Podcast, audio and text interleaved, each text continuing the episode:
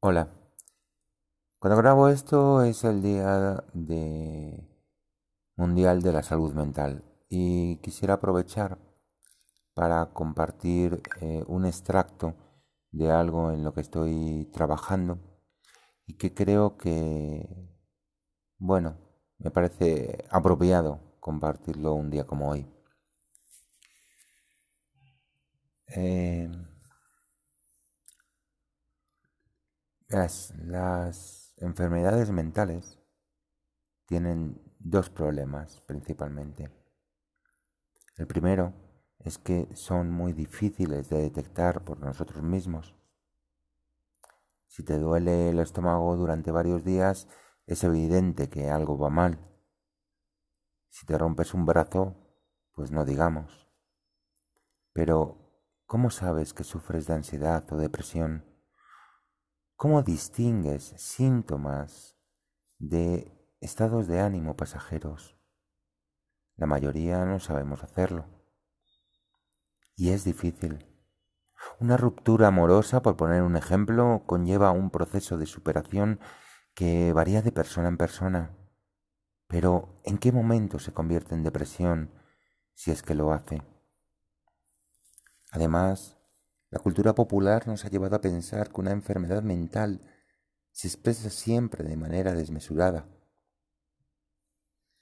Y lo cierto es que no siempre es así.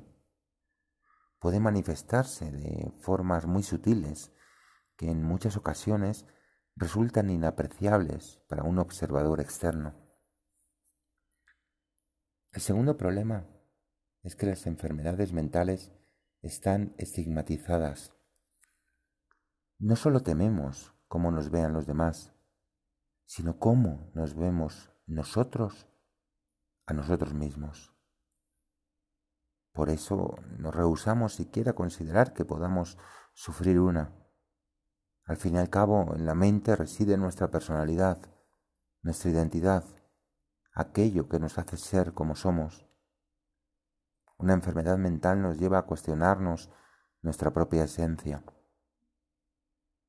Y la verdad es que es un viaje que la mayoría de las personas no está dispuesta a emprender. Y de ahí, pues quizás las pocas visitas al psicólogo que se deberían hacer. El estigma ha ocasionado que las enfermedades mentales sufran de un oscurantismo que no ayuda en nada a su detección y tratamiento. Por suerte, la era de la información en la que vivimos ha permitido que esto vaya cambiando, aunque todavía hay mucho por hacer. Por favor, contribuye a normalizar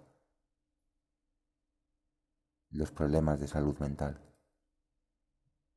Los sufre mucha gente alrededor del mundo y esa normalización hace que sean mucho más fáciles de tratar y sobre todo que las personas que lo sufren puedan buscar ayuda con mucho más sencillez, superando los primeros problemas que aparecen.